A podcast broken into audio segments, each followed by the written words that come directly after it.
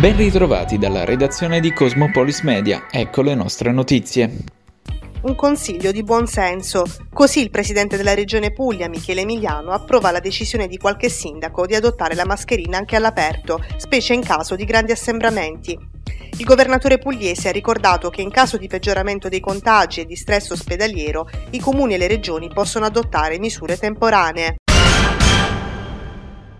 Il vaccino antinfluenzale si può fare contemporaneamente al vaccino anti-Covid o a qualsiasi giorno di distanza, è quanto afferma l'epidemiologo Pierluigi Lopalco ai microfoni dell'ANSA, correggendo le informazioni fornite da alcuni medici e farmacisti che consigliano di effettuare il vaccino anti-Covid almeno a distanza di due settimane da quello influenzale. Si tratta di una cattiva lettura di una precedente circolare del Ministero, ha spiegato Lopalco, precisando che nel documento si faceva riferimento all'intervallo tra vaccino Covid e vaccino vivo attenuato, tipologia alla quale non corrisponde quello antinfluenzale.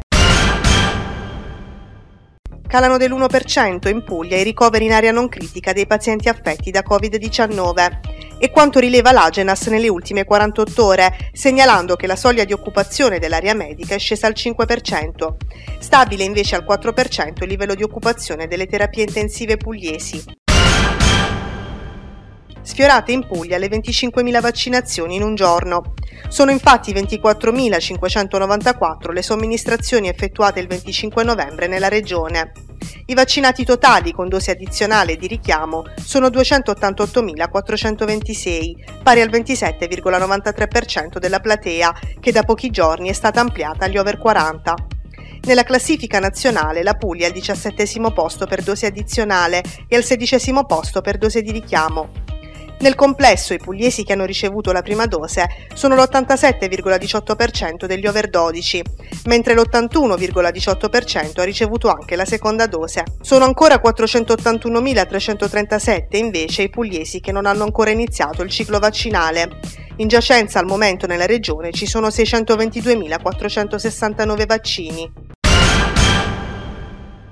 Presentato in conferenza stampa il movimento civico Taranto duemilatrenta, rappresentato tra gli altri da Gina Lupo, Cosimo Ciraci, Adriano Tribbia ed Emidio Albani. Il gruppo, che ha svelato alla stampa e alla cittadinanza il proprio simbolo e il proprio programma, concorrerà alle prossime elezioni amministrative del capoluogo ionico a supporto del candidato sindaco Rinaldo Melucci. Siamo contenti di, come dire, spingere in avanti, dare là la campagna elettorale anche di questa lista civica che ha già nei suoi connotati, nel suo D N A, tanta aderenza con quello che abbiamo fatto in questi anni, con tutto quello che abbiamo messo in campo, come ci indicavano i cittadini, per cambiare anche l'immagine di questa città, la qualità della vita di questa città, il modello di sviluppo sul quale poggiava questa città. E devo dire che fare la transizione in termini ecologici, energetici, di alternativa produttiva eh, è una scelta economica precisa, una scelta che rinobilita il lavoro su questo territorio, il lavoro soprattutto di qualità, lavoro che va nella direzione, come dire, delle professioni moderne, dei giovani, di quel contatto con l'università che pure abbiamo sviluppato in questi anni. Quindi sono molto contento, ehm, voglio augurare buon lavoro ai ragazzi di Taranto duemilatrenta, sono sicuro che con il loro programma, con eh, l'obiettivo di raggiungere e ampliare, come dire, lo spettro di azione sui goal dell'Agenda duemilatrenta, continueranno a portare avanti il, la discussione sul piano di transizione che abbiamo, ripeto, messo in pista per questa città. La città stava cambiando.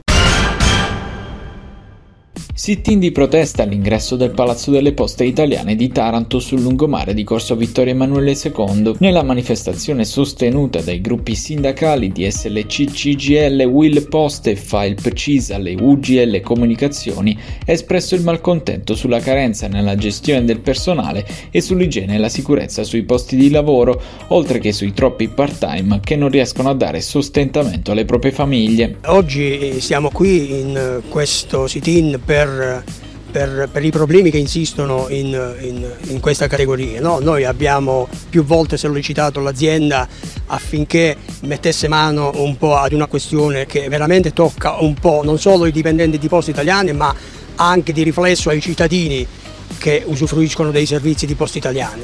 Da tempo stiamo dicendo che il personale non è eh, come dire, come numero in grado di soddisfare le esigenze dei cittadini, e in più a volte ci siamo scontrati con l'azienda eh, dicendo che eh, se non vuoi assumere almeno cerca di trasformare i ragazzi che stanno a part time, perché abbiamo un numero di persone a part time e riteniamo che prima di assumere devono fare una trasformazione da part time a full time per dare la possibilità a queste persone di organizzarsi la vita, perché un part time che lavora al cinquanta per cento, voglio dire, difficile che può programmarsi la vita, di sposarsi, di mettere su una famiglia, di, di acquistare una casa, quindi stiamo insistendo per questa cosa.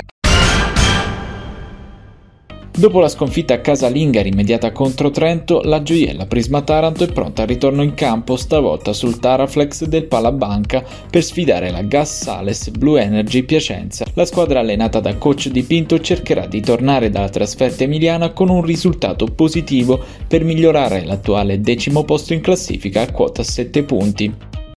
Questa era l'ultima notizia. Dalla redazione di Cosmopolis Media è tutto, al prossimo notiziario.